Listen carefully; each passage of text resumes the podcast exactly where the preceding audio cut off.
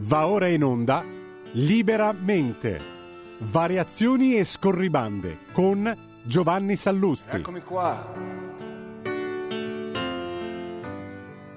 Sono venuto a vedere lo strano effetto che fa la mia faccia nei vostri occhi e quanta gente ci sta. Buonasera a tutti, bentornati a Liberamente, variazioni e scorribande. E stasera vi devo proprio raccontare la tragedia di un uomo ridicolo.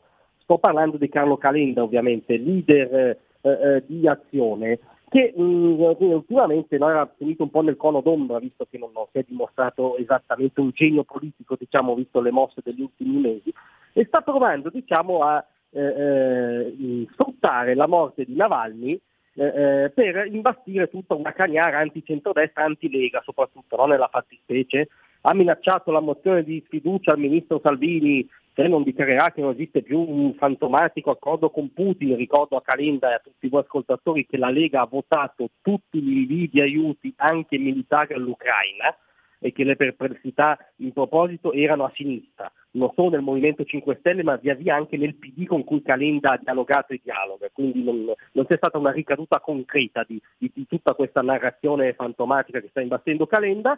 Ma la domanda che dobbiamo farci è: chi è il vero putiniano? Scusate, il vero putiniano è chi ha fatto oggettivamente gli interessi e il gioco geopolitico di Putin. E qual è stato il principale gioco geopolitico di Putin per fortificare la potenza russa? Ne abbiamo parlato anche stamattina. Appendere l'Europa al ricatto energetico, cioè avere in mano le chiavi energetiche del vecchio continente. Come abbiamo detto stamattina, quali sono stati i governi che hanno incentivato questo ricatto energetico di Putin? L'ultimo governo, diciamo, del centrodestra berlusconiano vedeva le importazioni del gas russo pari al 20% delle importazioni totali. Il governo Letta arrivò al 45% e fece 28 accordi commerciali, molti anche di tipo energetico, con la Russia.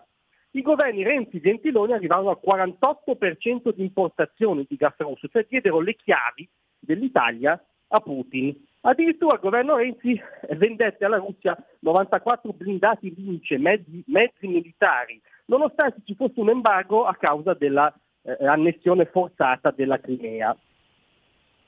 Quindi questi governi sono stati oggettivamente putiniani, perché hanno fatto oggettivamente il gioco geopolitico di Putin. Ma cosa faceva Calenda in quegli anni? E incredibilmente Carlo Calenda faceva il ministro dello sviluppo economico dei governi Renzi e Gentiloni. Cioè era un ministro dei governi sotto i quali c'è stato il record di importazioni di gas dalla Russia e addirittura si sono venduti i mezzi militari alla Russia nonostante ci fosse un embargo. Quindi se io parlassi come Calenda, direi che Calenda ha fatto parte, con una delega importantissima, di governi che hanno alimentato il carnefice di Navalny. E anzi, per usare il suo linguaggio, che è quello che oggi ha usato contro Salvini, Calenda, essendo ministro dello sviluppo economico dei governi che hanno segnato il record di importazioni di gas russo, quindi che hanno proprio tessuto la tela geopolitica di Putin, è il motivo per cui Putin oggi è potente e può fare una guerra e sostenere una guerra. Ebbene, usando il linguaggio di Calenda, è stato un partner politico di un dittatore assassino imperialista che vuole disgregare l'Unione Europea. Quindi Calenda, se cerca veri putiniani e non putiniani nella retorica, non deve fare altro che guardare allo specchio. Grazie a tutti, a domani. Tra un manifesto e lo specchio,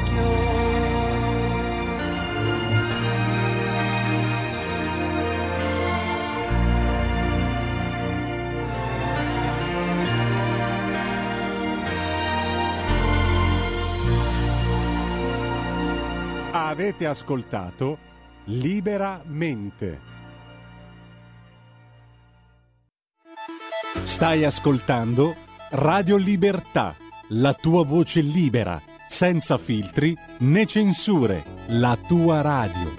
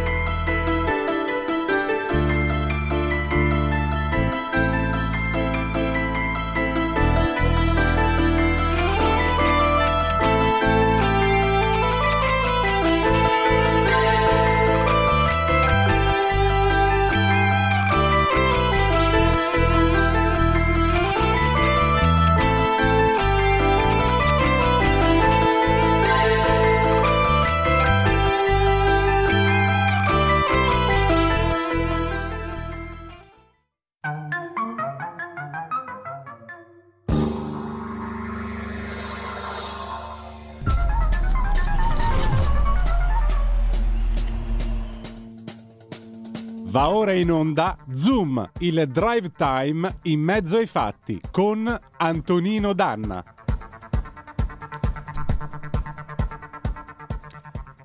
Amiche e amici miei, ma non dell'avventura, buonasera, siete sulle magiche onde di Radio Libertà, questo è Zoom, il drive time in mezzo ai fatti.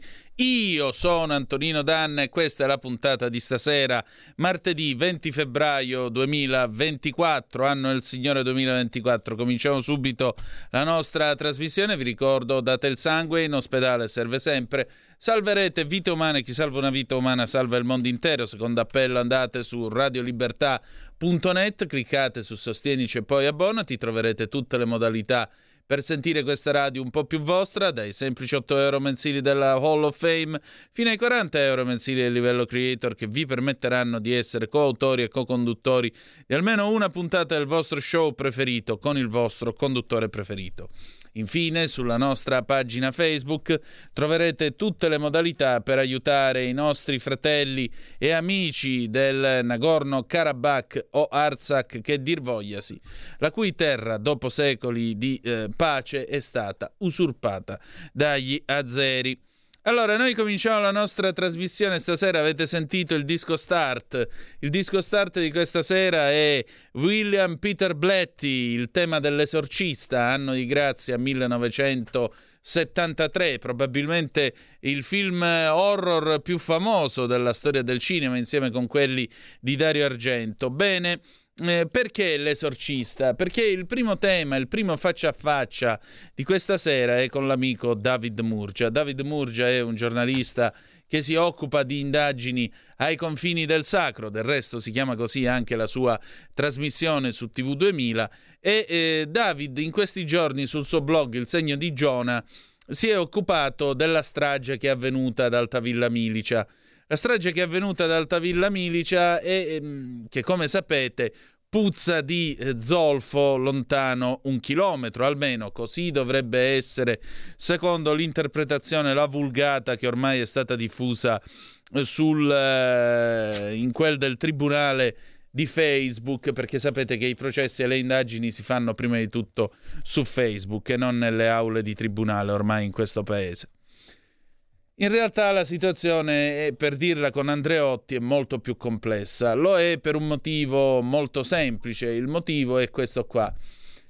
Ci sono delle realtà impazzite che credono di essere realtà religiose e non lo sono, le quali molto probabilmente sono all'origine o comunque sono state il detonatore di questo malessere che ha portato a questa drammatica strage.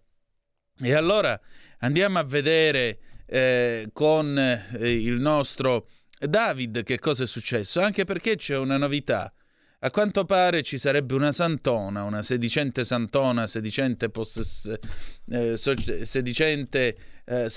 con le stimmate, che a quanto pare potrebbe essere anche lei della partita.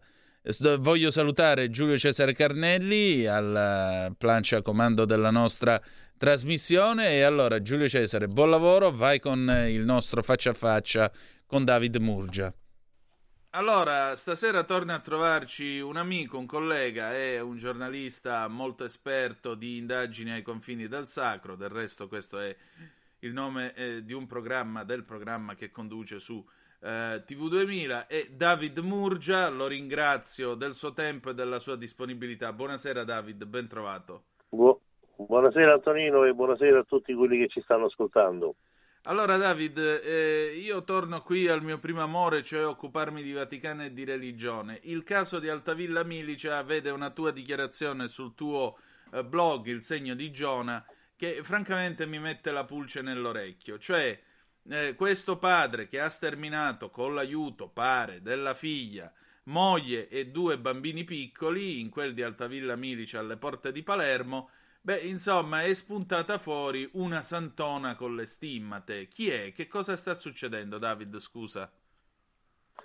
Diciamo che sono informazioni delle ultime ore che ho ricevuto ieri da parte di 2 persone che mi hanno contattato per raccontarmi la loro storia.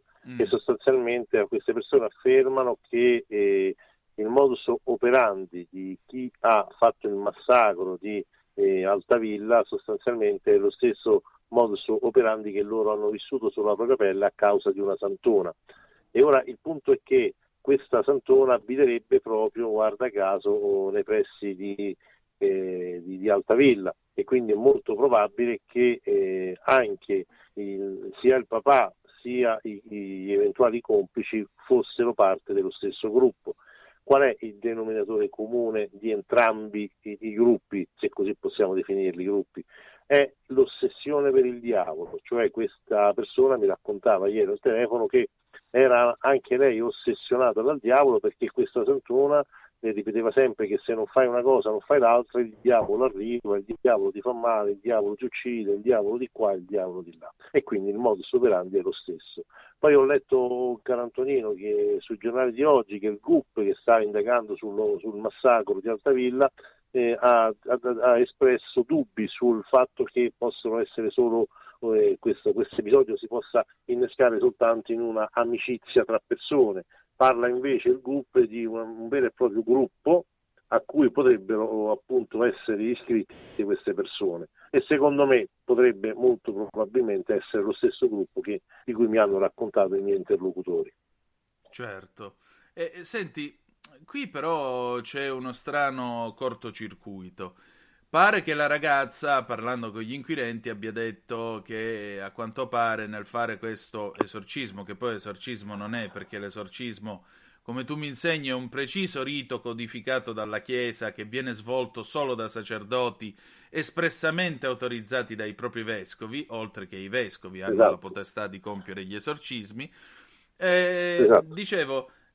in questo presunto esorcismo o acconto di esorcismo, come lo vogliamo chiamare, la ragazza avrebbe detto, dice, perché mio fratellino e mia madre rivelavano fatti lontani e nascosti.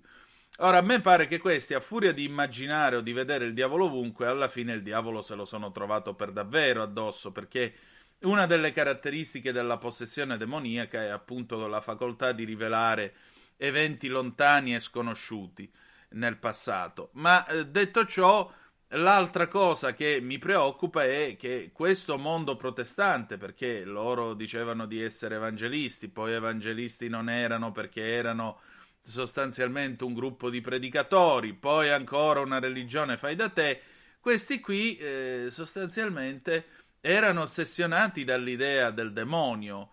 C'è qualcosa fuori controllo o sbaglio nella galassia protestante? Diciamo che la galassia protestante, rispetto appunto al cattolicesimo, non ha strutturato il ministero dell'esorcismo, per cui l'esorcismo per il protestantesimo o anche per il mondo ortodosso, se vogliamo, è semplicemente una benedizione che si può fare senza nessun permesso e quant'altro. Quindi diciamo che aver strutturato il fenomeno esorcistico in modo così serio da parte della Chiesa Cattolica in qualche modo tutela la stessa Chiesa Cattolica da episodi del genere, il che necessariamente non vuol dire che non avvengano, possono anche avvenire. Detto questo, il mondo sembra un po' impazzito, però d'altronde tu mi insegni, caro Antonino, che quando non si crede in Cristo si crede in tutto, quindi certo. Diciamo che secondo me il diavolo è soltanto una piccolissima parte, o almeno in questo tragico caso una piccolissima parte di quanto noi conosciamo, nel senso che ormai questi gruppi religiosi fai da te, che non sono più i grandi gruppi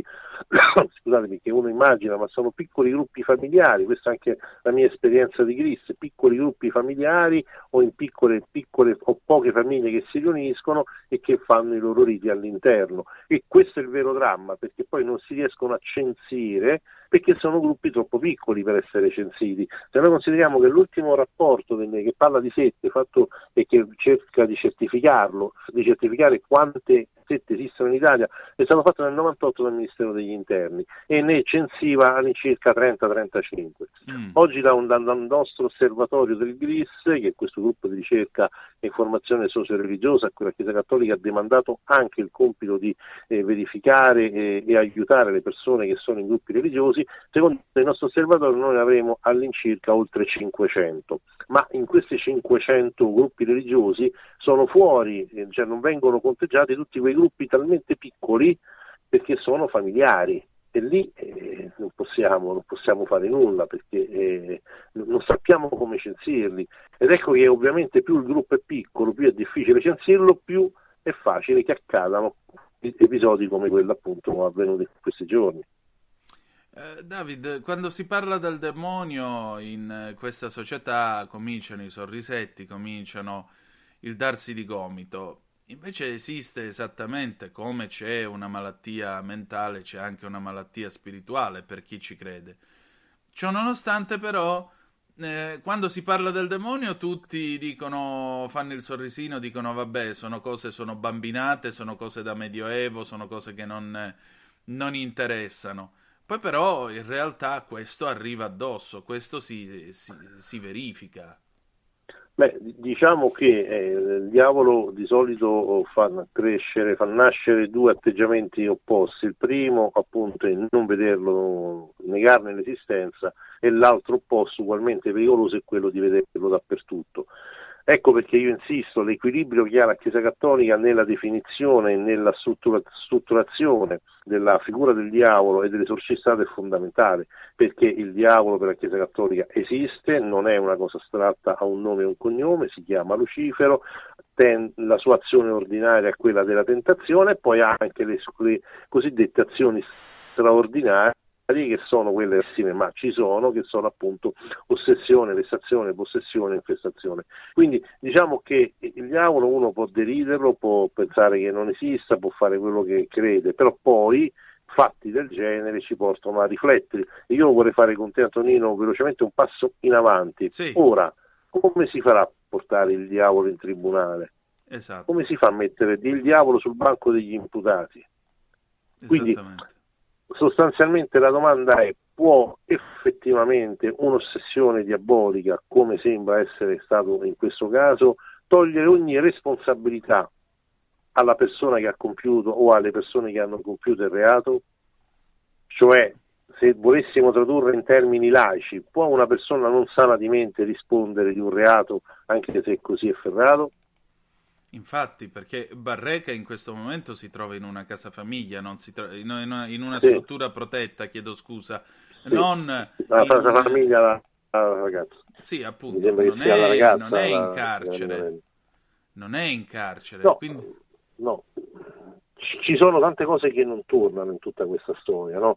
Perché l'esorcismo è uno scongiuro, è una preghiera. Perché si è arrivata alle percosse? Come si è fatto a identificare il male nella persona e perché c'era bisogno percuotere? Sempre parliamo di follia, vuol dire uccidere e va bene, ma perché seviziare? Perché la tortura?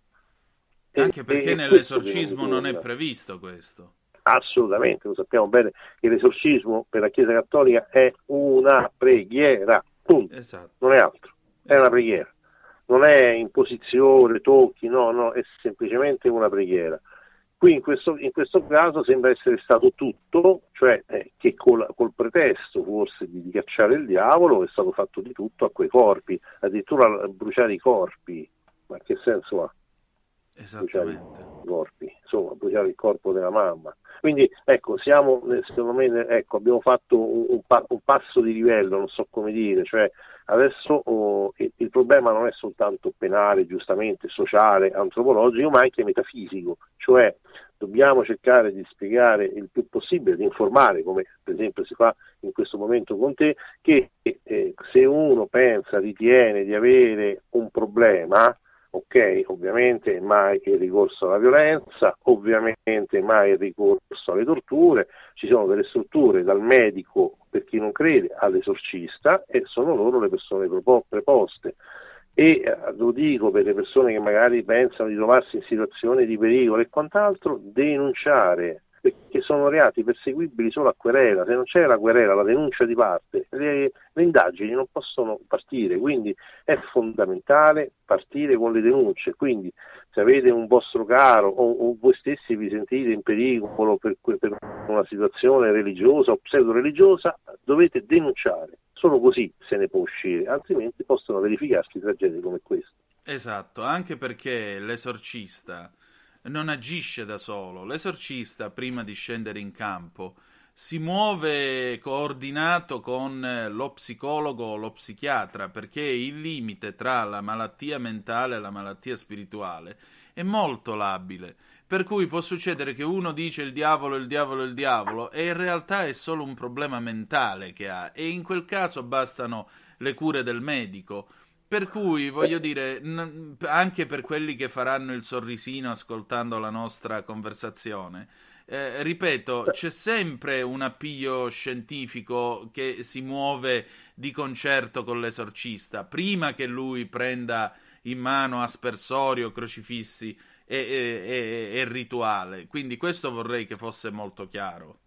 E anche deve essere altrettanto chiaro che ormai non è più come 100 anni fa, per cui adesso l'esorcista, prima di iniziare un rito, deve avere la consapevolezza o comunque la prova documentale che la persona non abbia disturbi di natura psichica, per cui è assistito anche l'esorcista. Ormai non è solo lui, c'è un'equipe, quindi c'è un medico, normalmente c'è uno psicologo, e devono capire che il motivo per cui tu ti richiedi il ministero dell'esorcistato non sia perché hai un altro problema, cioè alla fine l'esorcista è un medico, ma se tu non hai un problema per cui quel medico ha la medicina, è inutile che vada lui, deve andare da un'altra parte. Esatto. Però voglio ribadirlo, gli esorcisti sono persone molto serie, non si scherza con queste cose, e soprattutto questo lo voglio dire perché, come ben sai, io ne ho visti, ne ho frequentati tanti, sia di esorcismi che ho visto, sia di esorcisti. L'esorcismo non è uno show. Esatto. Non è uno spettacolo, c'è gente che soffre, c'è gente che, poveretta, veramente soffre tantissimo, e quindi meritano comunque rispetto prima che curiosità e quant'altro. Esattamente, questa è la cosa più importante. Senti, questa vicenda, io poi tra l'altro vedere corpi bruciati, in un certo senso questi erano protestanti ma agivano esattamente come l'Inquisizione per certi versi, sembra quasi un'auto da fè medievale. Sì, diciamo che appunto tutto questo macabro che stupisce, no? Se uno veramente pensa, ed è già una follia, che la persona sia posseduta dal diavolo, perché torturarla, no? Una volta, cioè, se vuoi ucciderla, non dico che basti solo ucciderlo, però insomma, perché anche infierire così sul corpo, in quel modo, con il fono, con tutte quelle torture che sono state fatte, e questo è proprio, secondo me, il sintomo di un fanatismo che non entra, che non è religiosità, e non parlo di religione cristiana o cattolica, parlo di religione in senso stretto, sì. Cioè religione non si può essere, non va d'accordo con il fanatismo, e quando io vedo cose o estremismi del genere penso solo al fanatismo, ma non è religiosità, è un'altra cosa. Indubbiamente. David, senti, che cosa resta di questa vicenda? Che cosa dice questa vicenda all'uomo del XXI secolo, cablato, connesso, nel quale ormai si comunica attraverso uno schermo? Ma secondo me dice una vecchia solida verità, è che alla fine, per quanto cablati, connessi, per quanto l'intelligenza artificiale potrà modificarci, alla fine rimaniamo sempre molto, non solo sofferenti, ma non mi viene l'aggettivo esatto, quando uno comunque può essere, in qualche modo può cadere in qualsiasi trappola, può cadere appunto in situazioni del genere. Non dico sprovveduti, perché neanche è il termine dell'aggettivo giusto, però siamo tutti molto fragili, ecco, questo è l'aggettivo forse più giusto, cioè tutti abbiamo le nostre fragilità e tutti siamo deboli, e pertanto vedi, basta poi una convinzione di qualche matto che ci dice no, ma quello è il diavolo, basta la convinzione ripetuta di una cosa e noi crediamo.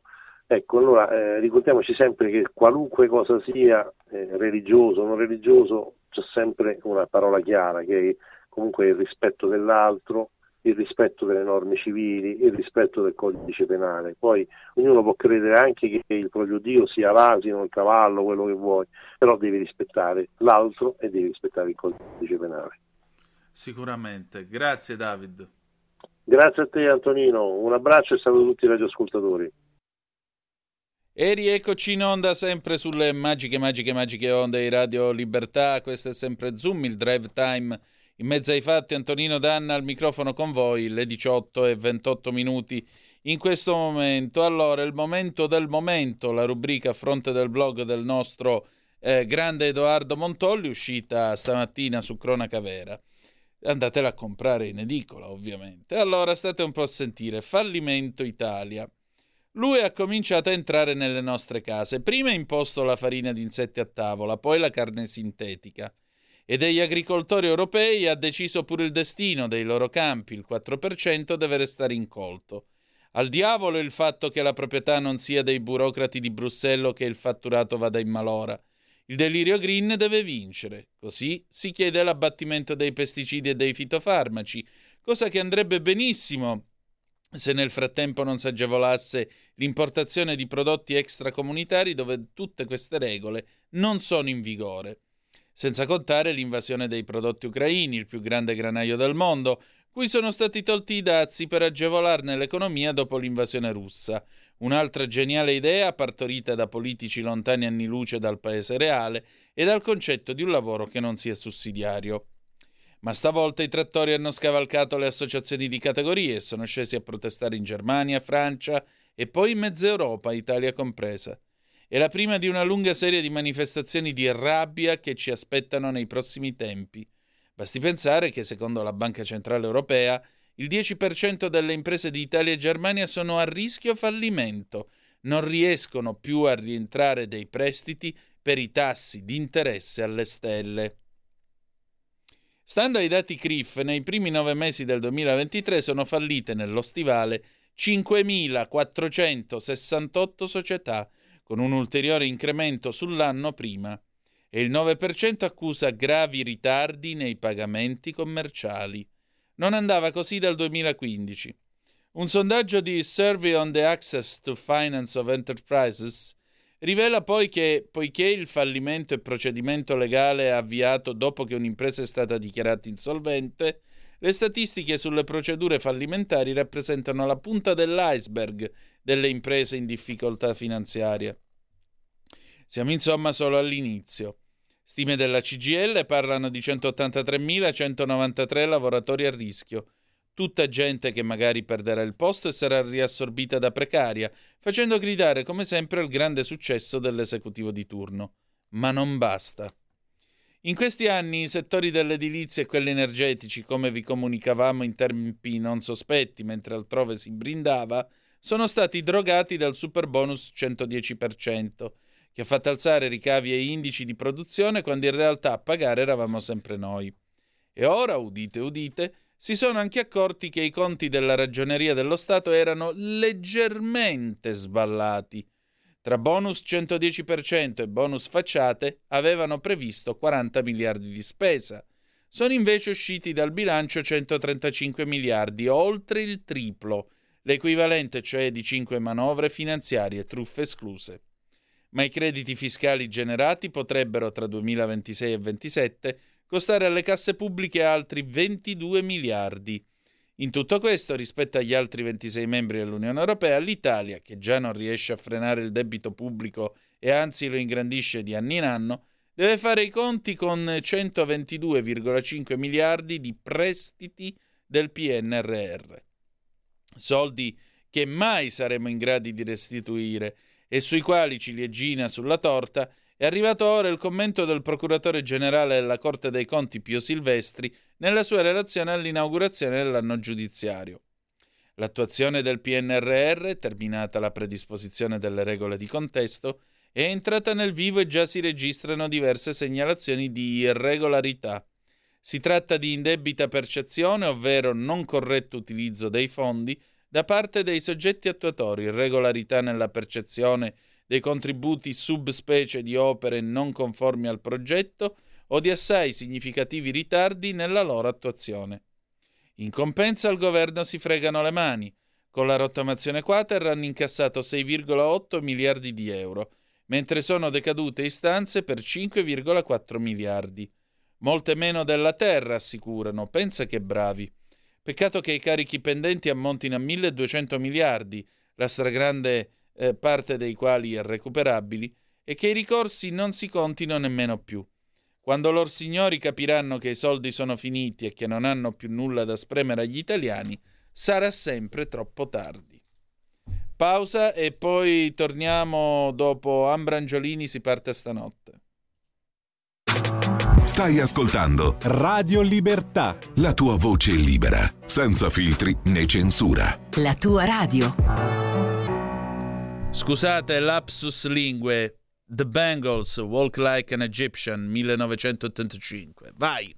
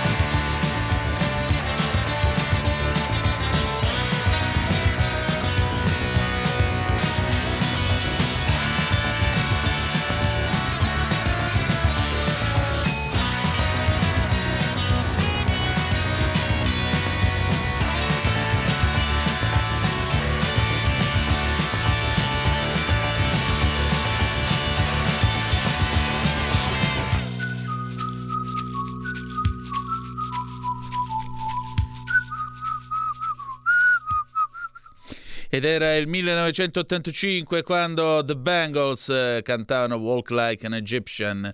E qui non ci sono solo gli egiziani, più che altro sono gli iraniani che camminano. Camminano e stanno arrivando, politicamente parlando, a occupare tutto il Nord Africa, tutta l'Africa settentrionale. Ed è un bel problema per il piano Mattei. Come se non bastasse, l'integrazione in questo paese sta andando a ramengo. Ma ancora qualcosa si può fare. Con chi ne ho parlato? Con Suad Sbai, che vi ricordo essere responsabile del Dipartimento per l'Immigrazione della Lega. E allora vai Giulio Cesare, sentiamo che cosa ci ha detto Suad. Allora, stasera è tornata a trovarci con la sua consueta lucidità e precisione Suad Sbai, che io saluto e ringrazio. E buonasera. Ben trovata. Senti Suad, grazie. Allora... stamattina c'è questo articolo su almanews24.it e io onestamente sono rimasto un po' perplesso. Sentite un po' qua. In Italia non c'è giustificazione culturale per i maltrattamenti su una donna, perché con questa motivazione il tribunale di Brescia ha assolto un uomo del Bangladesh che in un primo momento il PM aveva giustificato per la provenienza sua e della moglie. Cioè, questo signore era stato denunciato perché la moglie lo aveva denunciato perché questo signore, già che c'era, le spaccava la faccia. E allora non solo il magistrato ha deciso che il fatto non sussiste e ha eliminato il riferimento alla cultura d'origine nella requisitoria in aula, ma ha detto poi che in realtà non era del tutto vero, comunque non c'erano, le dichiarazioni della donna non sono risultate così solide da fondare la responsabilità penale dell'imputato. E già che ci siamo, tra le varie motivazioni si legge anche questa: manca la necessaria abitualità per integrare questo reato. Cioè, questa signora non veniva presa a pugni, a schiaffoni e calci nel sedere tutti i santi giorni, ma ogni tanto, e quindi, siccome ogni tanto non può essere reato. Suad, Di qualcosa tu, per favore, perché io sono esterrefatto. Tanto buonasera, grazie per l'invito. Esterrefatti, pure siamo rimasti tutti esterrefatti, perché alla fine veramente, ecco, cioè, non so se piangere veramente o ridere, cioè, secondo me c'è qualcosa che non va, qualche cosa che non quadra, perché insomma la signora, cioè il marito è di Bangladesh, insomma di origine di Bangladesh, già prima avevano dato l'attenuante culturale, perché nella loro cultura si usa in questa maniera, allora gli si dava l'attenuante.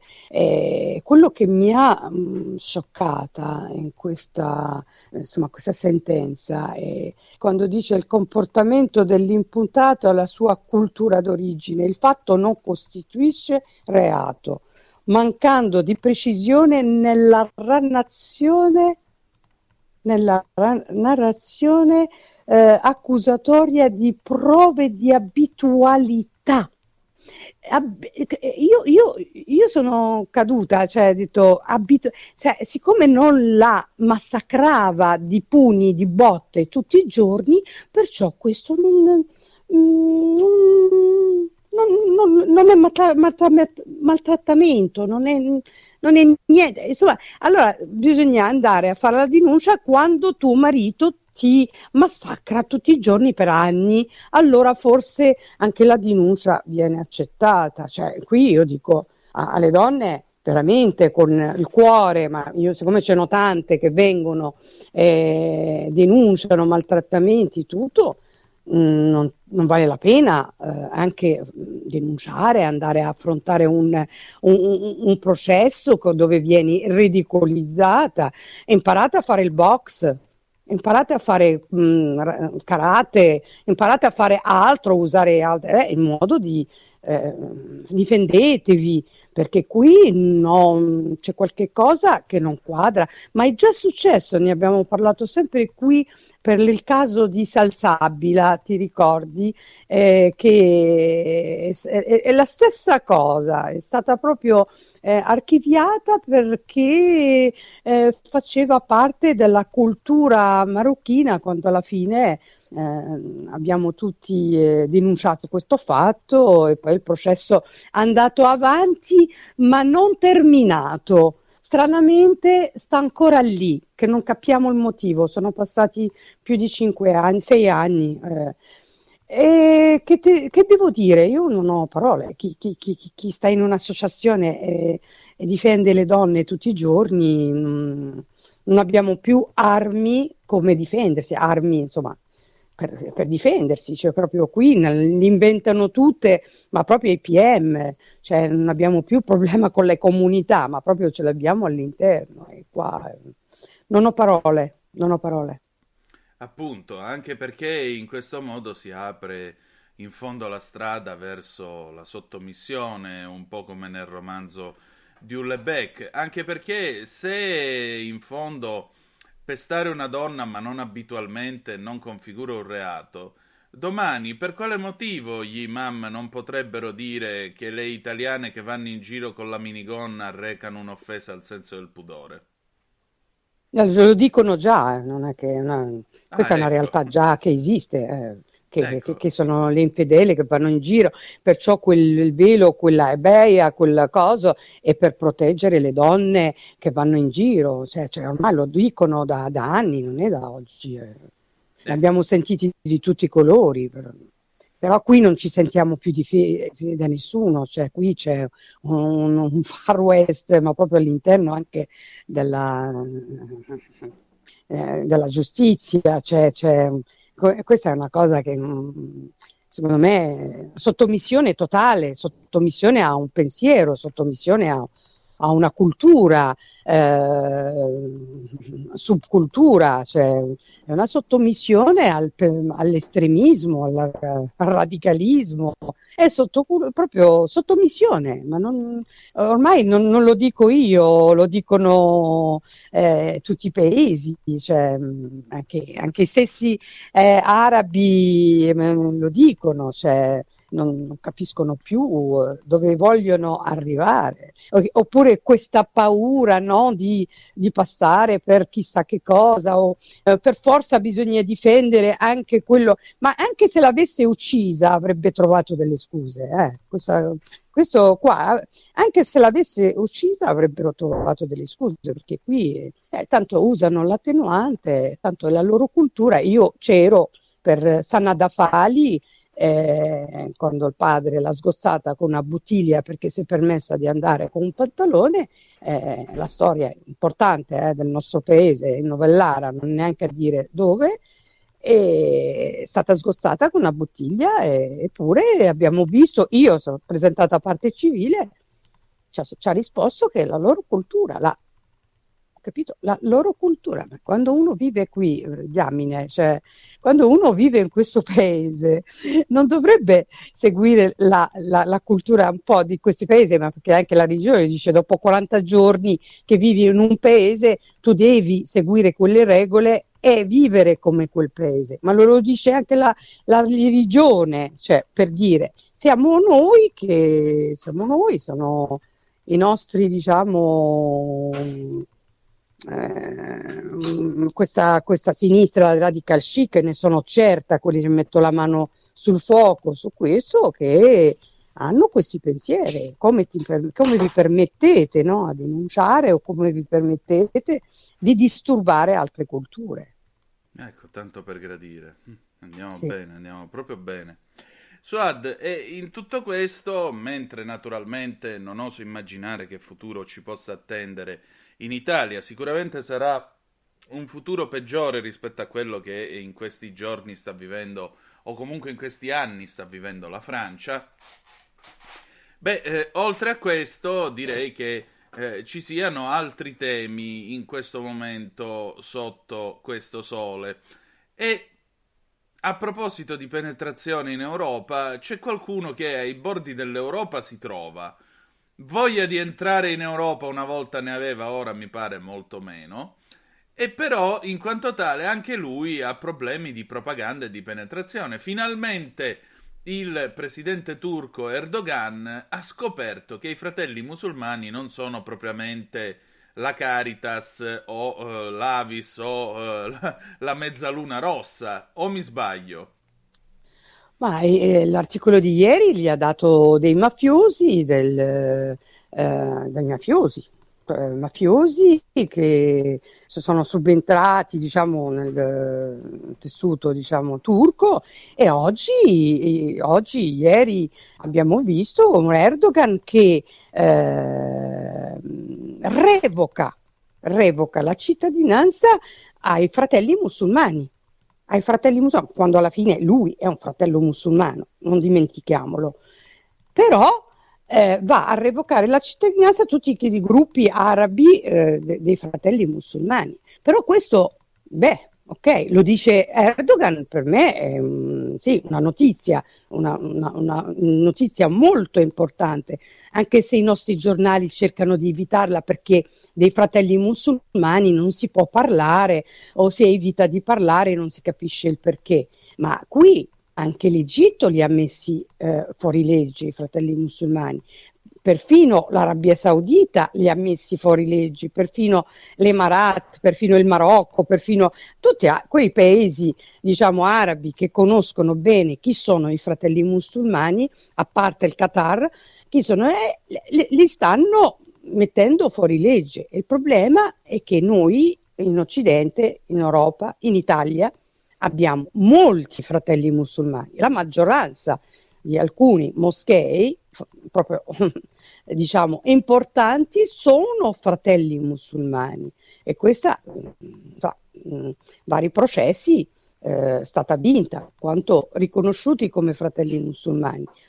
Ma il problema siamo qua, che qui i francesi l'hanno capito e li stanno chiudendo, come l'altro giorno hanno chiuso una scuola molto importante ma legata ai Fratelli Musulmani.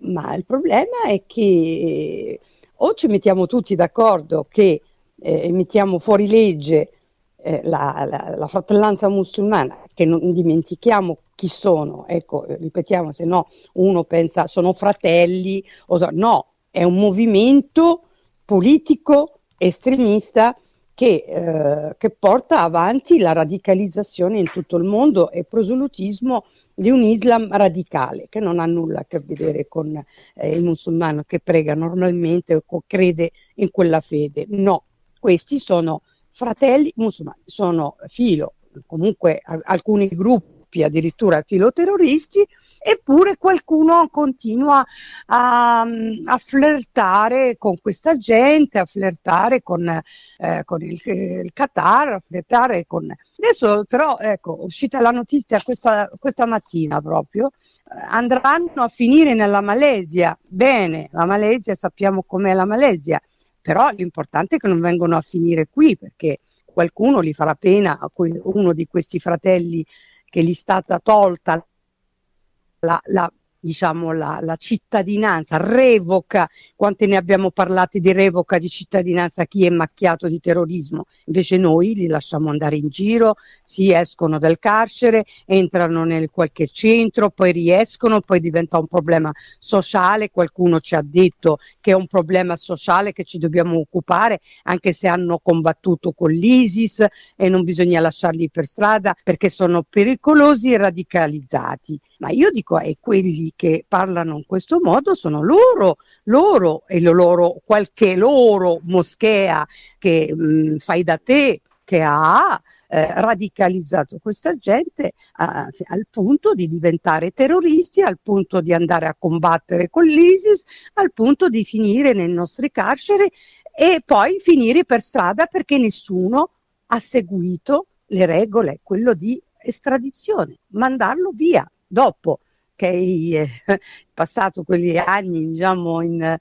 carcere. Alla fine va estradato, non va lasciato per strada in giro, eppure stanno in giro per strada dopo che sono stati in carcere, in un centro di accoglienza, non so dove, e abbiamo la gente che ha combattuto con l'ISIS in giro per la strada. Però basta con... basta che qualcuno, secondo me, deve cominciare a reagire, perché usare la formula di stabilità psicologica, quelli che vanno in giro con i coltelli e ne ammazzano un giorno sì, un giorno sì, insomma, diciamo tutti i giorni, ecco, non mi veniva la parola. Basta vedere la Francia, basta vedere anche qui escono con i coltelli, ma è fuori di testa, intanto ne ha ammazzati 3, psicologicamente, intanto ne ha ammazzati 4, ne ha ammazzato il professore Patì, ma è fuori di testa, ha andato a coltellare ragazzini nella carrozzina, ma anche quelli sono di c'è una lista interminabile. Allora la domanda mi viene spontanea, che cosa dobbiamo fare noi cittadini? Il fatto che c'è una distabilità, diciamo, psicologica, dobbiamo stare zitti? No, quelli usano questa formula, la usano perché li fa irritare il carcere, ma lo dicono gli stessi attentatori. Io userò quella formula, basta usare questa formula, bisogna metterli sì in carcere, ma carcere duro, e poi spedirli a casa. Esatto. Altre cose le avrei in testa, però non li posso dire. Dopotutto c'è anche una Costituzione che dice che le pene non devono essere contrarie al sentimento di umanità, per cui noi ci fermiamo un attimo prima, ma Suad, naturalmente alla fine tutto quello che noi abbiamo raccontato fino ad ora si riassume in un unico nome, in un unico paese, l'Iran. L'Iran che però, e tu questo lo scrivevi sulla bussola quotidiana un paio di giorni fa, anzi ieri per la precisione, l'Iran che sta facendo adesso di tutto, come una manovra a tenaglia, per rientrare per penetrare all'interno di Algeria, Marocco e Tunisia, il che significa venire a portarci la guerra in casa, o mi sbaglio? Ma l'Iran, ho fatto 3 rapporti sulla bussola, lo trovate sulla bussola, quanto l'Iran è presente non solo in Nord Africa, è presente in Sud America, è presente nell'Africa, Africa proprio subsahariana, è presente nel Nord Africa, sto preparando un altro report, è presente anche in tutta Europa, e quanti personaggi politici del nostro paese sono anche ministri legati molto, molto, molto all'Iran. L'Iran è un paese che oggi dovrebbe avere gli embarghi, dovrebbe anche avere dei problemi con la comunità, europea o anche occidentale. Invece no, loro lavorano tantissimo, stanno dappertutto, stanno anche, è la preoccupazione oggi del mondo arabo, stanno facendo proselitismo in modo molto importante sul sciismo, cioè stanno riconvertendo i musulmani sunniti al sciismo, e questo lo vediamo, una realtà che preoccupa tantissimi paesi nordafricani che sono sunniti e avanzano e creano disordine, creano anche zizzanie tra paesi e l'altro, e lo vediamo nei vari conflitti che ci ritroviamo anche oggi in Nord Africa e anche in Africa. Ma questo è sempre questione anche dei finanziamenti che girano senza controlli, come hanno fatto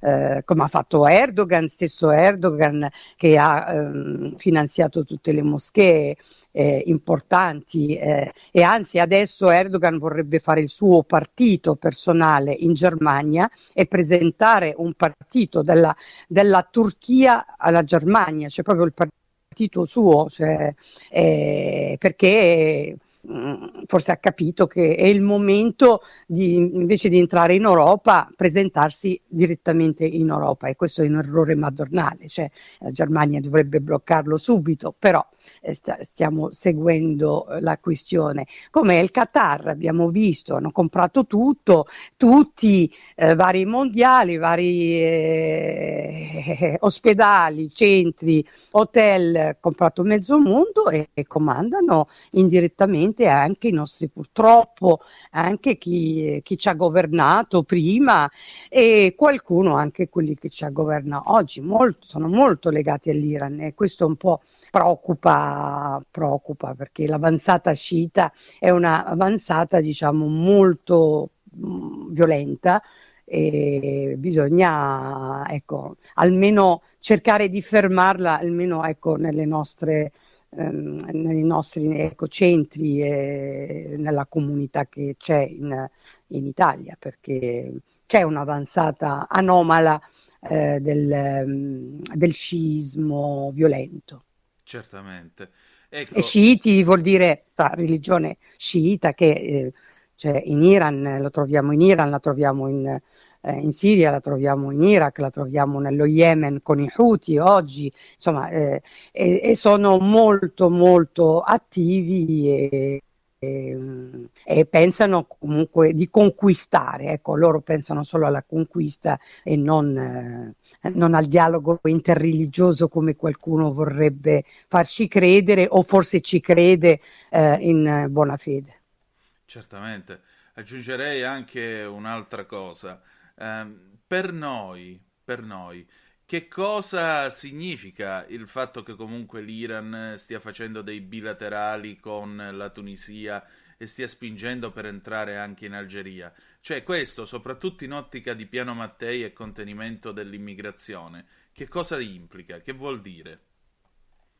Ma sul Piano Mattei bisogna vedere tanto tutti i finanziatori, perché Qui da quello che si legge ce ne sono tanti finanziatori dei paesi arabi, perciò di Piano Mattei io non è che ne vedo, o Piano Mattei solo italiano o piano medio orientale, perché di Mattei, perché questo, se loro finanziano questi piani, che sono tutti finanziamenti poi che vanno all'Africa, vanno al Nord Africa, diventa un problema, siamo sempre lì che è il cane che si morde la coda, e sono loro che danno i soldi, perciò sono loro che finanziano, e allora bisogna abbassare la testa, non bisogna parlare, non bisogna criticare, non bisogna dire niente, perché sennò qualcuno si offende, e invece le cose bisogna dirle.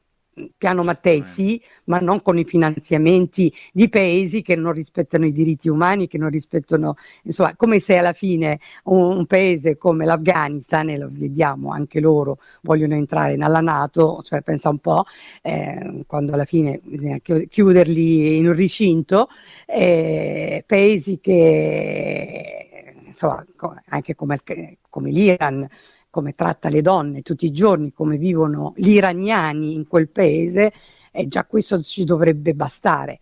Invece noi li lasciamo fare, lasciamo avanzare, però quello che diciamo noi non ce la faremo mai, però i paesi arabi l'hanno capito, devo dire, sia Marocco, Tunisia, l'avanzata sciita la stanno bloccando loro, cioè loro. Grazie a loro, cioè, non grazie a noi, grazie a loro la stanno rallentando il loro processo, e poi bisogna vedere qui quanto sono inseriti, quanto invece a alto livello finanziano. Loro non finanziano le piccole moschee, ma finanziano le teste, i politici, finanziano alcuni personaggi. Qui la lista è importante, lascio a chi fa inchieste su questo genere a indagare, insomma, e vedere un pochino i finanziamenti che entrano. Certo, e questa è la cosa più importante. Senti Suad, in questo momento su che cosa secondo te dovremmo tenere alta la guardia?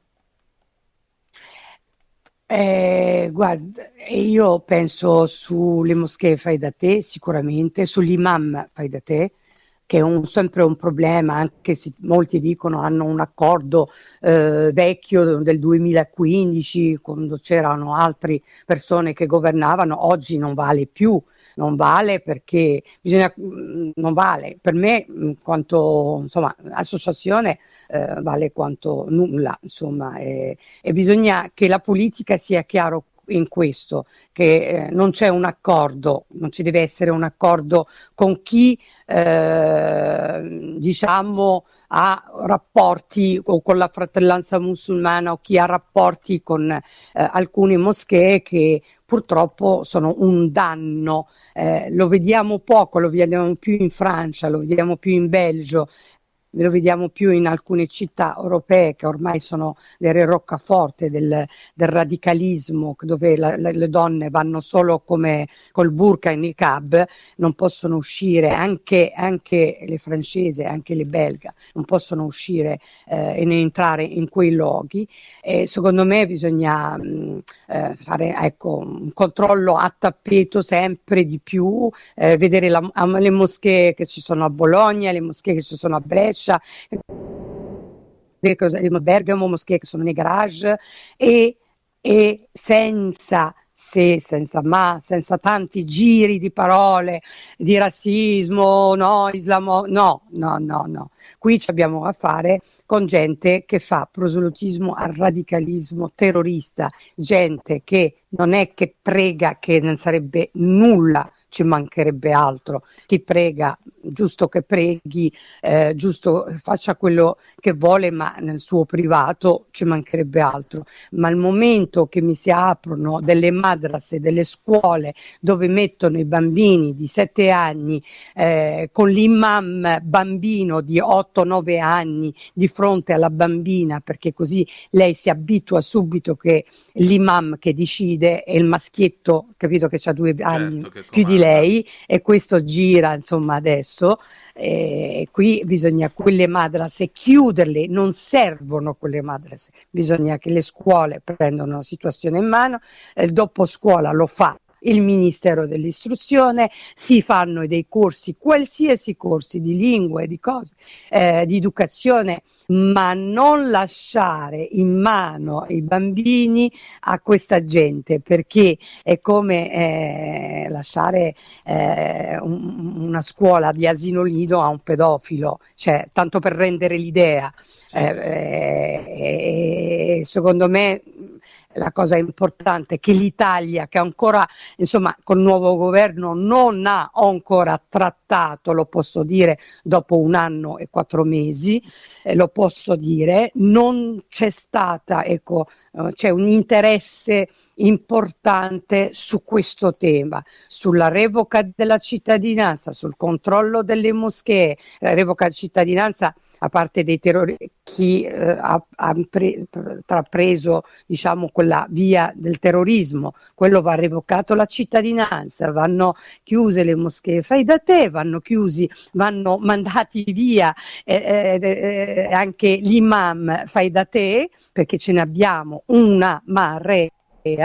Vanno controllati i nostri carceri e anche i centri di accoglienza, in modo che non entrano questi personaggi all'interno come mediatore linguistico, fa finta di entrare come mediatore linguistico o culturale e invece usa totalmente la radicalizzazione. Sono cose veramente che costano poco, però hanno bisogno di un'attenzione maggiore, perché io non voglio finire come la Francia, non voglio finire come il Belgio, guardate, anche se stanno prendendo la situazione in mano, stanno prendendo... c'è proprio il militare ormai, stanno in giro per le strade, però io non vorrei arrivare a mandare bambini a scuola, cioè che di bambine che non va più a scuola, va in queste madrase che vanno chiusi l'altro ieri, non oggi, e vanno chiuse. Non deve esistere parola madrasa, scuola coranica o quello, no, servono intanto il controllo, poi sta allo Stato a individuare alcune moschee, come c'è la moschea di Roma, la più grande d'Europa, dove non ci va nessuno, stranamente, perché funziona, forse perché non usano quelle madrase che vorrebbero gli integralisti, e a questo punto secondo me vanno senza avere pietà e senza chiudersi nel quel meccanismo del terrorismo, del meccanismo del razzismo, del meccanismo dell'islamofobia. No, i francesi sono gli stessi musulmani che dicono non all'estremismo islamista, no, e non alla parola islamofoba, perché l'hanno creata gli stessi Fratelli Musulmani per avere più spazio e lasciare le donne andare in quel modo disumano con il niqab, secondo me dobbiamo lavorare molto, e io lo consiglio perché noi stranamente non siamo entrati né con la sinistra ma nemmeno con il centro, nessuno ci chiede neanche informazioni su questo tema, e lo diciamo indirettamente che bisogna, chi vuole bene a questo paese deve proteggere da questo male, che è un male che avanza piano piano, ma avanza e non smette e non si ferma, perché il loro progetto è un progetto della fratellanza musulmano, è a lungo termine. Loro possono pensare anche tra 50-100 anni che cosa succederà qua. Io posso immaginare, se andiamo avanti con questo pensiero, non ci sarà un futuro né l'occidentale, ma neanche per la donna che vuole andare in giro senza veli, senza anche le stesse donne, diciamo, emigrate, perciò la vedo, siamo ancora in tempo.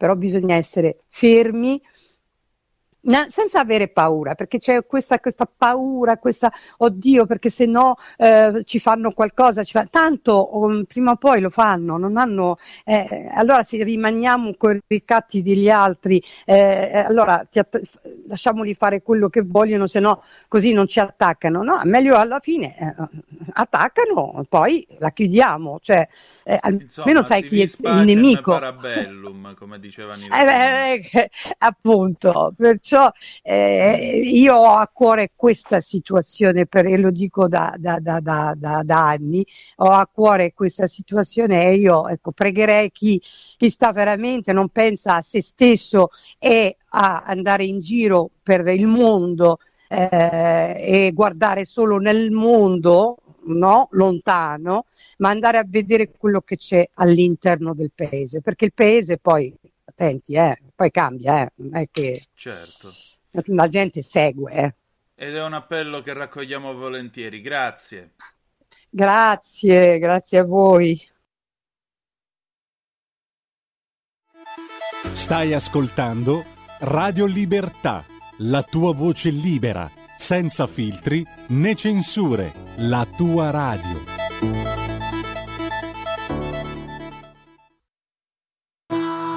Va ora in onda In attesa di giustizia, casi irrisolti a cura dell'avvocato Claudio De Filippi. Una vita da mediano, lavorando come uriali, anni di fatiche, botte, vinci, caso mai... E rieccoci, siete di nuovo sulle magiche onde di Radio Libertà, questo... e naturalmente In attesa di giustizia. Adesso apriamo questo spazio dedicato al mondo del diritto e in particolare eccoci qua con l'avvocato Claudio De Filippi. Avvocato carissimo, ciao. Allora, ciao Antonino. Ben trovato intanto. Mi sa che ancora non è al telefono la signora Murgia. Io tra l'altro stavo vedendo le sue opere, perché stasera parliamo. Eccola qua, ce l'abbiamo al telefono. Buonasera, pronto? Sì, bentrovata, è in diretta già con noi. Bentrovata. Salve. Allora, salve. Signora Murgia, ecco, sì. Buongiorno, buonasera, mi dica. Buonasera a lei. Senta, intanto io non so come ci si rivolge a una pittrice, maestra, come la posso chiamare? Perché voglio dire, semplicemente come fa con un'amica, una conoscenza, tranquillamente. Ecco, allora, pensate, qualche piccola nota. Stiamo per raccontarvi la storia della signora appunto Maria Murgia, che è una delicata pittrice. Lei è sarda, dal 1974 vive alla Spezia, dove è molto... Ho vissuto a Venezia 10 anni. Ecco, dove tra l'altro è molto conosciuta e in particolare diciamo che ultimamente è stata, anzi 7 anni fa, è stata vittima di un piccolo incidente sui marciapiedi della Spezia. Piccolo incidente che ha innescato la sua storia appunto in attesa di giustizia. Ci può raccontare che cosa le è capitato? È capitato una cosa molto non bella, almeno per quanto riguarda la mia attività di pittrice. Uscendo dal mio laboratorio, a questione di 4-5 metri, non di più, inciampo in una buca, la strada era un po' molto, parliamo già di 7 anni fa, erano veramente disastrose. Poi ringraziando il Dio adesso è tutto messo a posto. Arriviamo che sono caduta e non mi potevo neanche alzare, c'era mio marito, mio figlio e un'altra persona. Mi accompagno nell'ospedale e la prima visita un medico gentilissimo dice: signora, perché li conosceva già, il suo braccio è molto, dice, bisogna, la operiamo, la dobbiamo ricoverare. Gli hanno operato e messo una protesi di titanio, mi hanno fatto un'operazione ottima, professore civilismo, c'è un professore bravissimo, tutto che alla Spezia, però il mio braccio è rimasto molto teso, non posso più dipingere quadri ad olio perché il braccio non si solleva e quindi lavoro un po' al computer, ma la mia carriera come pittrice ad olio si è fermata. Fortunatamente ho un buon numero di quadri, che in 50 anni di attività ho una buona posizione. Fortunatamente conoscevo già l'avvocato De Filippi, che è uno dei migliori avvocati della Spezia, lo conosco da quando sono alla Spezia.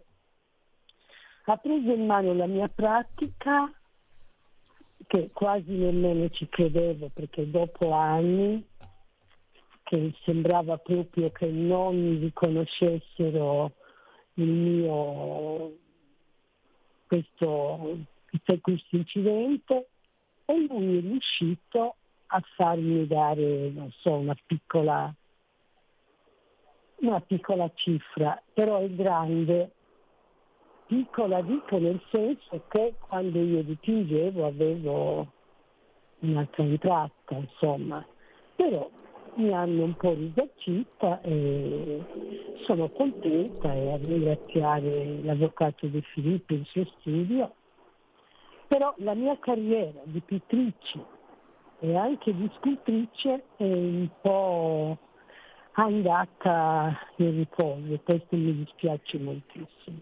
Ecco, io chiedo alla regia, Giulio Cesare, mi puoi aprire il computer un attimo? Vi faccio vedere qualcuna delle opere della signora Murgia che trovate su mariamurgia.it, e le sto mostrando io dal computer qua, sono sul suo sito. Opere anni 2000 sto inquadrando. Quadri moderni o antichi o di quelli ad olio? Sono oli su tela degli anni 2000, vedo qua. Okay. Tra l'altro c'è una bellissima scultura in bronzo a cera persa. Complimenti, perché è veramente notevole. Mi piace molto anche un paesaggio marittimo che lei ha realizzato, però questo è un po' più datato, credo sia tra le opere degli anni 80, non vorrei sbagliarmi. Eccolo qua, questa scogliera con il mare, questi volti anche sardi, questi costumi sardi tra le sue opere degli anni 80, una bellissima natura morta. Ecco, io non mi permetto di fare recensioni o valutazioni d'arte, però constato che praticamente è come se le avessero in fondo tolto la voce, perché lei, non potendo più dipingere quadri a olio, se togliete a un pittore la possibilità di dipingere i quadri, cosa fa? Una noia incredibile, veramente. Mi dispiace molto. E allora a questo punto però l'avvocato Claudio De Filippi è riuscito a farle avere un risarcimento da parte del comune di La Spezia. Però, avvocato, mi pare che qui siamo un pochettino in alto mare, o sbaglio? Allora, caro Antonino, la signora non si può ridurre a un semplice risarcimento per cadere in una buca, un'insidia trabocchetto della giurisprudenza, ma è un po' più complesso, perché è un po' la cartina tornasole del sistema giustizia in generale. Premesso che la signora ha ottenuto 65.000 euro, oltre accessori, perché sicuramente non può ristorarla di quello che è la perdita del suo lavoro, gran parte del suo lavoro e quant'altro. Però la signora poi, per quanto riguarda l'appello, era così spossata dalle lunghezze processuali che ha deciso di non farlo, purtroppo, nonostante io gli avessi consigliato di farlo, perché doveva prendere molto di più. Però sinceramente, per chiudere questa situazione, dobbiamo dire che ci sono due aspetti che sono interessanti in questo caso. Il primo è che una caduta rovinosa di questo genere ad un artista gli può togliere veramente la voce, come se fosse una cantante. Esatto. Ma a prescindere da ciò, la lunghezza di una causa che si è diluita in 8 anni, bisogna dire anche che ha parzialmente ristorato la signora almeno, a differenza di tanti casi in cui dopo tanti anni non si arriva ad ottenere nulla, e quindi sostanzialmente diciamo che non è completamente negativo. Poi Ultima cosa, per cui la signora farà ricorso Pinto, perché ovviamente noi ne parliamo spesso, è una legge che consente di ottenere un ulteriore indennizzo determinato dalla legge 89 del 2001, perché praticamente si chiede l'indennizzo per l'eccessiva lunghezza del processo. In Italia un processo è durato 8 anni e mezzo, una cifra del genere. In Italia, diciamo la verità, la situazione è che dopo 6 anni la giurisprudenza dice che una causa che dura di più di 6 anni dà diritto a indennizzo. Nel caso della signora sicuramente, io sto operando in questo senso. Però c'è un altro aspetto che può essere interessante in questo caso, così che sembra così semplice, ma è quello degli interessi moratori. Sì. Cioè su una cifra di 65.000 euro, che abbiamo detto non ristora completamente la signora, sicuramente sì. Ma comunque, sono o non sono dovuti gli interessi moratori? Allora su questo noi riteniamo di sì, perché interessi moratori in questo caso siano dovuti. E quindi c'è il contenzioso che continua che va avanti su questo aspetto. Parlando di una artista famosa come la signora Murgia, perché lei non fa solo opere olio, ma fa anche dei pezzi d'arte che si chiamano fotomosaici. Sì. Mi dica la signora se sbaglio, io infatti io ne ho avuti qualcuno in regalo, qualcuno l'ho dovuto comprare, ma è giusto così. La signora mi ha dato dei fotomosaici interessanti, cioè utilizzando le foto dei personaggi ricostruire l'immagine, e anche foto di persone non note, perché tu puoi fare anche un fotomosaico di Antonino Danna. Quindi la signora fa cose di un certo pregio, diciamo, ecco, quindi io proprio famosa. Non sarei di pregio per il fotomosaico, quindi meglio che non lo faccia su di me. Tanto per dire, per fare un caso. Allora, praticamente questa è la situazione. Allora, per quanto riguarda il caso giuridico, l'insidia trabocchetto, cioè uno che cade per strada in una buca, è necessario provare che questa buca non fosse visibile, non fosse prevedibile, e allora a questo punto si può sicuramente chiedere l'indennizzo di risarcimento danni al comune, in questo caso perché era il custode della strada, e altrimenti si può chiedere ad altri che sono proprietari della strada stessa ed essere tenuta in una situazione di non far sì che la insidia ci sia. Invece per quanto riguarda tutto il resto, interessante l'aspetto degli interessi moratori, ed è interessante l'aspetto, diciamocelo pure, sempre, io sono su questo sempre battuto, poi lascio la parola alla signora ovviamente, che è la protagonista, sulla lunghezza del processo. I processi devono essere più veloci, perché ovviamente una signora come la signora Murgia, dopo 8 anni e mezzo che attendeva, non ne poteva più sicuramente dell'attesa, quindi ha accettato quello che gli ha dato il tribunale, anche se forse avrebbe potuto appellare e quindi andare avanti. Quindi invece che 8 anni il processo durava 12, certo. O di più anche. Signora, senta, lei nei suoi quadri vedo ha la tendenza a usare il blu, o comunque un colore che si avvicina al blu, ma che colore dà a questa vicenda giuridica?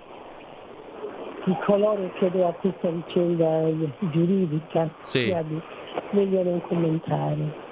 Ecco. Perché il trattamento è così, non do molta importanza neanche ai soldi, perché conta nessuno a un certo punto, ma il fatto che quasi non volevano riconoscere per com'era le strade della Spezia, in fin dei conti ho attraversato, si può dire, il passaggio pedonale per andare alla macchina, e mi si è infilato il piede dentro questa buca, e anzi credevo di non alzarmi, perché se battevo la testa, poi sono anche una donna che ha fatto ginnastica nel passato, sono una donna che si muove con molta velocità nonostante la mia età, cammino moltissimo, quindi non posso neanche dare colpa, ma ero stanca, no, proprio ho trovato questa, e ci passavo, non era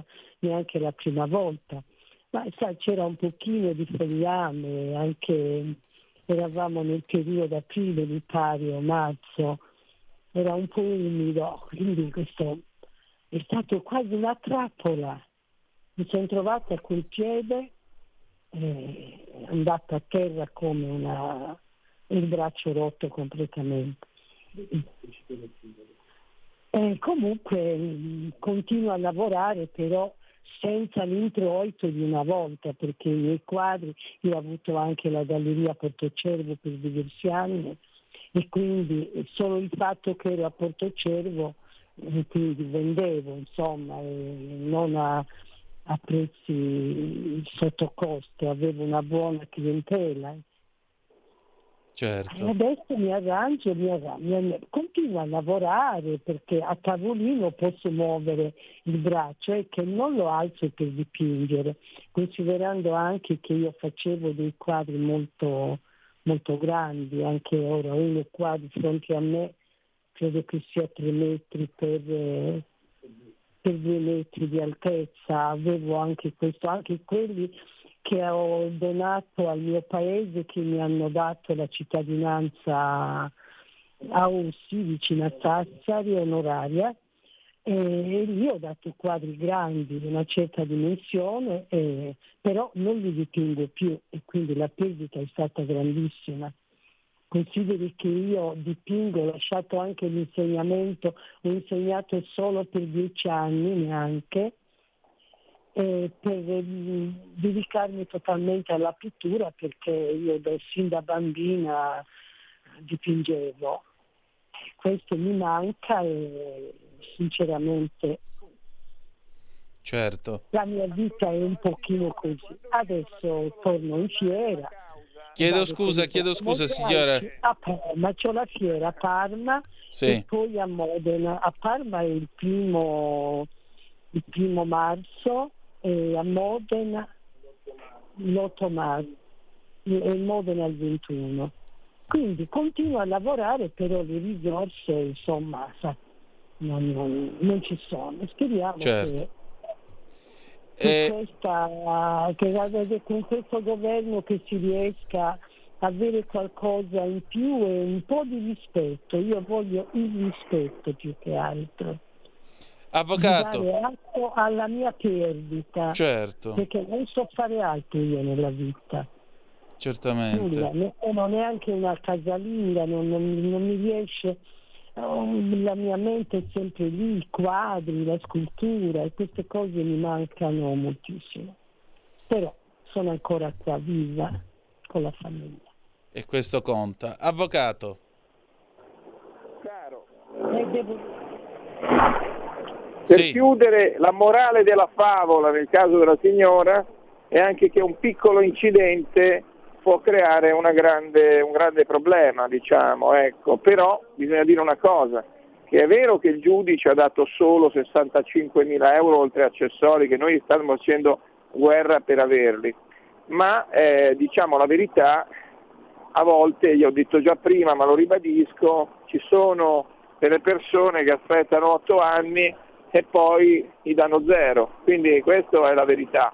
Quindi nella sfortuna della signora almeno avere avuto una lunga causa per avere qualcosa, c'è gente che invece si può affidare solo agli indennizzi Pinto, che purtroppo, e questo volevo dirlo, sono diminuiti perché nel tempo si sono assottigliati, perché escludere 6 anni della causa rispetto a quello che dura ovviamente porta ad avere degli indennizzi molto più bassi, questa è la verità. Poi ultima cosa, per quanto riguarda la legge Pinto, legge 89-2001, lo Stato paga molto tardi, e quindi forse oggi paga un po' prima, ma comunque bisogna aspettare sempre parecchio. Certo. E insomma, avremo modo di vedere come va a finire. Signora, io comunque la ringrazio per la sua testimonianza e al piacere di risentirci almeno con qualche notizia un po' più soddisfacente. La ringrazio molto. Prego. Grazie a tutti. Buona serata. Grazie, buona serata, appuntamento con In attesa di giustizia martedì prossimo. Salve.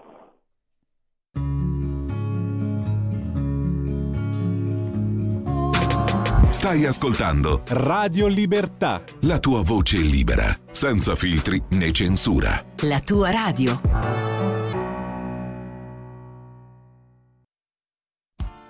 Tutte le domeniche, dalle 8 alle 10, la rassegna stampa del giorno e alcuni dei fatti principali della settimana che si è appena conclusa, con ospiti e telefonate in diretta. La domenica mattina non perdere contatto con la realtà. Su Radio Libertà, senza filtri né censure.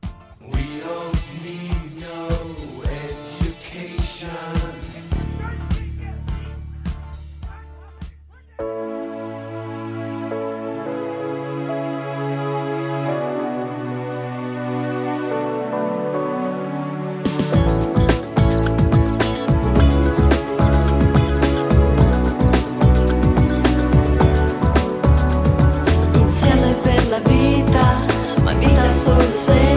tu mi chiami amore, che notte stanotte, con le ali ai piedi, volare si potrà e volano i pensieri, che notte stanotte, non ci sono buone nuove, sono giorni da pigiama, ma che voglia di scappare, dai dimmi di sì, dimmi sì, dai dimmi sì, sì va.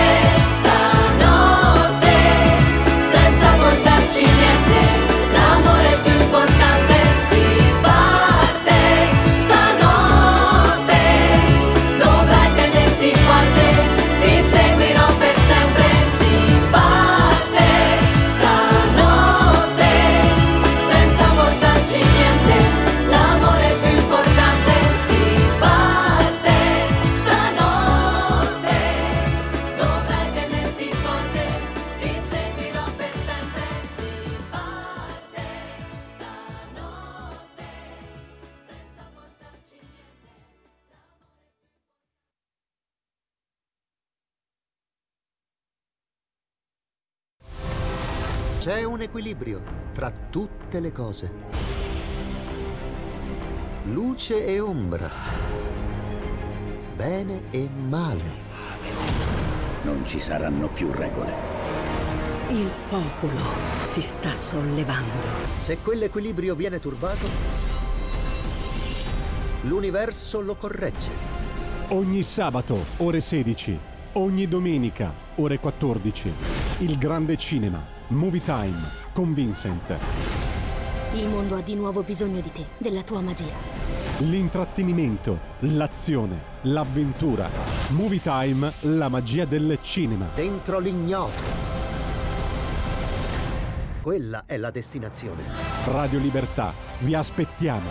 Direi che siamo alla resa dei conti.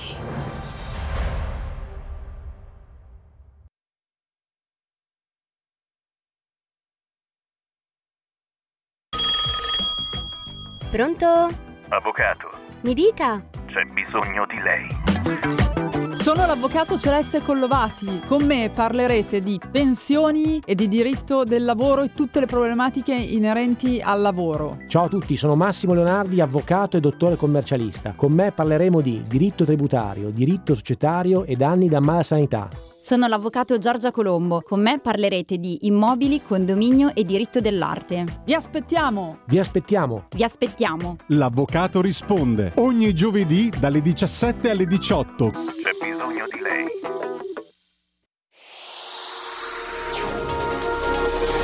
Exclusive Dance Chart. Exclusive Dance Chart. Ciao belli, sono Max Martinelli. Con la DJ Isabi vi aspetto per farvi fare tanti saltelli con la Exclusive Dance Chart, la classifica dance nazionale. Dalle 23 il sabato, se avete voglia di dance, vi aspetto con la Exclusive Dance Chart. Tanti saltelli con la B e il Martinelli. Exclusive Dance Chart.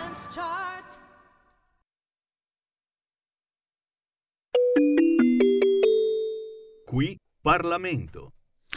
Oh, e questa sera parliamo di rievocazioni storiche con l'onorevole Virginio Caparvi. Buonasera onorevole. Buonasera, eccoci qua. Ben trovato. Allora, che cosa ci dice di questo settore? Voglio dire, c'è un'Italia di, come possiamo dire, c'è un'Italia di rievocazioni che periodicamente si ritrova nelle piazze, nelle strade. Cosa avete deciso in particolare? Cosa si è deciso in particolare oggi? Quest'oggi si è votata una legge appunto di iniziativa parlamentare che va a regolamentare e a definire, quindi a salvaguardare e promuovere proprio le rievocazioni storiche. Fino ad oggi alcune regioni italiane avevano in parte normato questa materia, ad oggi invece lo fa appunto lo Stato italiano, che riconosce la rievocazione storica quale vettore di patrimonio culturale immateriale, che non solo ha delle ricadute appunto culturali, ma tratta anche temi come il turismo, l'economia, il sociale, perché quando poi si rievoca, soprattutto nelle piccole città, vale anche per le città, ma soprattutto nei piccoli borghi, sicuramente si fa un'operazione anche di tenuta sociale, di arricchimento di quel territorio. Dicevo in dichiarazione dei voti, di voto, rievocare un tempo significa rievocare il luogo nel tempo. E quindi il Parlamento ha preso atto di questa sensibilità che migliaia di cittadini fatti in giro per tutta Italia, l'Italia dei campanili, ogni anno rievocano e fanno conoscere qual è il loro passato e rafforzano l'identità locale e l'identità nazionale. Certo. Ecco, senta, in tutto questo quale ricaduta può avere in tema appunto di turismo, per esempio, oltre che di cultura locale, valorizzazione immagino delle radici e delle peculiarità delle nostre 1000 contrade, dei nostri 8000 comuni? Beh, sicuramente pone un discrimine che non vuole in qualche modo relegare eventi paesani a eventi di serie B, però era necessaria una puntualizzazione per capire quali fossero veramente le rievocazioni storiche. Questo perché? Perché poi una rievocazione che nasce su una ricerca storica puntuale è una rievocazione di qualità. Rievocazione di qualità significa più turisti, significa un turismo che conosce meglio, che conosce di più i nostri luoghi, i nostri borghi, e quindi anche un progredire di questo tessuto economico e sociale. Molto spesso si commette l'errore di ascrivere a rievocazione storica anche eventi magari importanti, ma che di fatto non basano la loro essenza su una ricerca storica puntuale. Questo si riflette anche nei termini della qualità, e la qualità vuol dire anche turismo, vuol dire anche turismo di qualità. E anche perché esiste già un fondo ministeriale che ogni anno viene ripartito tra chi ne fa richiesta. Questo fondo esiste prima della legge, è un caso strano, diciamo, questo italiano, ma oggi chiaramente queste definizioni e questa necessità di stabilire un elenco delle associazioni, un elenco delle manifestazioni, promuovere un calendario annuale in tutta Italia di queste manifestazioni può elevare, salvaguardare e promuovere quelle che sono appunto le peculiarità italiane. Quindi c'è un discorso turistico, economico e chiaramente culturale. Certo. Senta, secondo lei, oltre a questo settore, cos'altro si può fare per i nostri borghi e le nostre località turistiche davanti a una prossima stagione, insomma, che ci auguriamo possa essere il più possibile produttiva? I borghi sono una parte essenziale della nostra della nazione, perché di fatto non è una nazione di grandi città, è una nazione che appunto nasce dai comuni. Noi dobbiamo fare in modo che sia possibile sempre di più poter lavorare anche fuori dalla città, perché poi la tenuta sociale di un borgo passa sì attraverso ad esempio le rilocazioni storiche, ma non può eludere il tema del lavoro. Per restare un abitante deve poter vivere, altrimenti rischiamo di creare paesi presepe che sono bellissimi da visitare per il turista giapponese, ma sono impossibili da visitare per il cittadino italiano. Per fare questo sicuramente lo strumento delle aree interne è uno strumento molto interessante che sta funzionando, perché ci sono molti soldi che vanno proprio nell'investimento e nella progettazione dei servizi. Sicuramente l'aspetto dei servizi sanitari, se pensiamo a popolazioni che invecchiano, è un elemento essenziale, e dobbiamo lanciare il cuore oltre l'ostacolo, perché oggigiorno c'è un'infrastruttura che supera le strade, i ponti, che sono importantissimi chiaramente, e fortunatamente questo governo con il ministro Salvini sta dando un'accelerata in questo senso. C'è un'infrastruttura che è quella telematica, che è quella appunto dello smart working, del lavoro digitale. Adesso c'è la sfida dell'intelligenza artificiale che può riequilibrare quel disequilibrio appunto tra la città e la provincia, perché avere valore in provincia oggi può essere un elemento che può essere sfruttato anche attraverso questo tipo di infrastrutture. Quindi i borghi devono vivere, per vivere hanno bisogno di servizi e di lavoro. Certamente. La ringrazio molto, onorevole, al piacere di risentirci. Grazie, presto allora. Buonasera. Piacere mio. Grazie. Qui Parlamento. Oh, io direi che per questa sera abbiamo finito, caro Giulio Cesare Carnelli. Adesso chiudiamo, ci salutiamo con una bella canzone d'amore, Jeannette, Porque te va, Porque te vas, perché è spagnola, del 1974, dopodiché appuntamento domani alle 18.05 trattabili sulle magiche onde di Radio Libertà, e alle 20 Savassandir, aria fritta, che diamine. Grazie per essere stati con noi e ricordate che the best is yet to come, il meglio deve ancora venire. Vi ha parlato Antonino Danna, buonasera. Avete ascoltato Zoom, il drive time in mezzo ai fatti.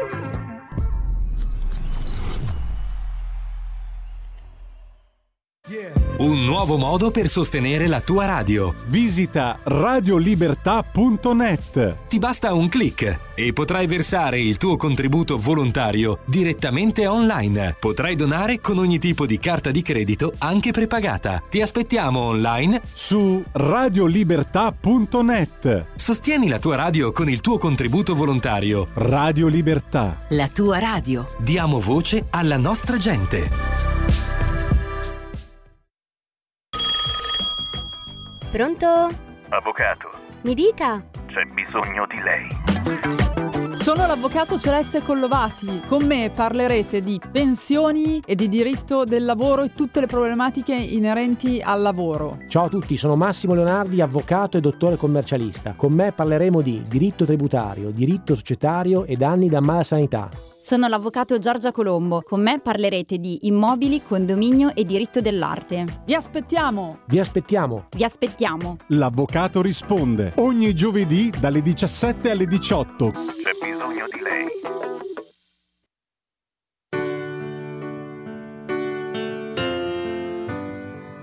lei. Va ora in onda Liberamente. Variazioni e scorribande con Giovanni Sallusti. Eccomi qua. Sono venuto a vedere lo strano effetto che fa la mia faccia e i vostri occhi. E quanta gente ci sta. Buonasera a tutti, bentornati a Liberamente, Variazioni e Scorribande. E stasera vi devo proprio raccontare la tragedia di un uomo ridicolo.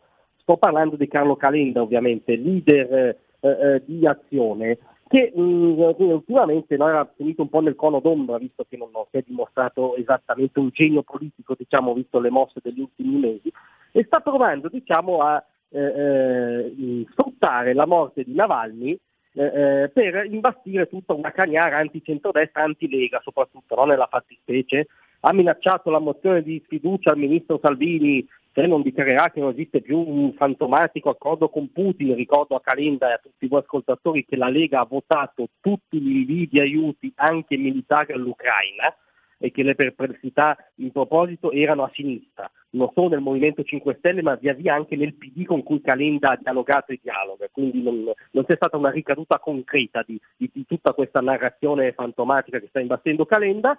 Ma la domanda che dobbiamo farci è: chi è il vero putiniano? Scusate, il vero putiniano è chi ha fatto oggettivamente gli interessi e il gioco geopolitico di Putin. E qual è stato il principale gioco geopolitico di Putin per fortificare la potenza russa? Ne abbiamo parlato anche stamattina: appendere l'Europa al ricatto energetico, cioè avere in mano le chiavi energetiche del vecchio continente. Come abbiamo detto stamattina, quali sono stati i governi che hanno incentivato questo ricatto energetico di Putin? L'ultimo governo, diciamo, del centrodestra berlusconiano vedeva le importazioni del gas russo pari al 20% delle importazioni totali. Il governo Letta arrivò al 45% e fece 28 accordi commerciali, molti anche di tipo energetico, con la Russia. I governi Renzi e Gentiloni arrivarono al 48% di importazioni di gas russo, cioè diedero le chiavi dell'Italia a Putin. Addirittura il governo Renzi vendette alla Russia 94 blindati Lince, mezzi militari, nonostante ci fosse un embargo a causa della annessione forzata della Crimea. Quindi questi governi sono stati oggettivamente putiniani, perché hanno fatto oggettivamente il gioco geopolitico di Putin. Ma cosa faceva Calenda in quegli anni? Incredibilmente Carlo Calenda faceva il ministro dello sviluppo economico dei governi Renzi e Gentiloni. Cioè era un ministro dei governi sotto i quali c'è stato il record di importazioni di gas dalla Russia, e addirittura si sono venduti i mezzi militari alla Russia nonostante ci fosse un embargo.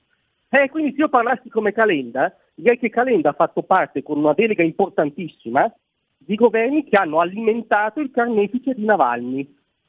E anzi, per usare il suo linguaggio, che è quello che oggi ha usato contro Salvini, Calenda, essendo ministro dello sviluppo economico dei governi che hanno segnato il record di importazioni di gas russo, quindi che hanno proprio tessuto la tela geopolitica di Putin, è il motivo per cui Putin oggi è potente e può fare una guerra e sostenere una guerra. Ebbene, usando il linguaggio di Calenda, è stato un partner politico di un dittatore assassino imperialista che vuole disgregare l'Unione Europea. Quindi Calenda, se cerca veri putiniani e non putiniani nella retorica, non deve fare altro che guardare allo specchio. Grazie a tutti, a domani. Tra un manifesto e lo specchio,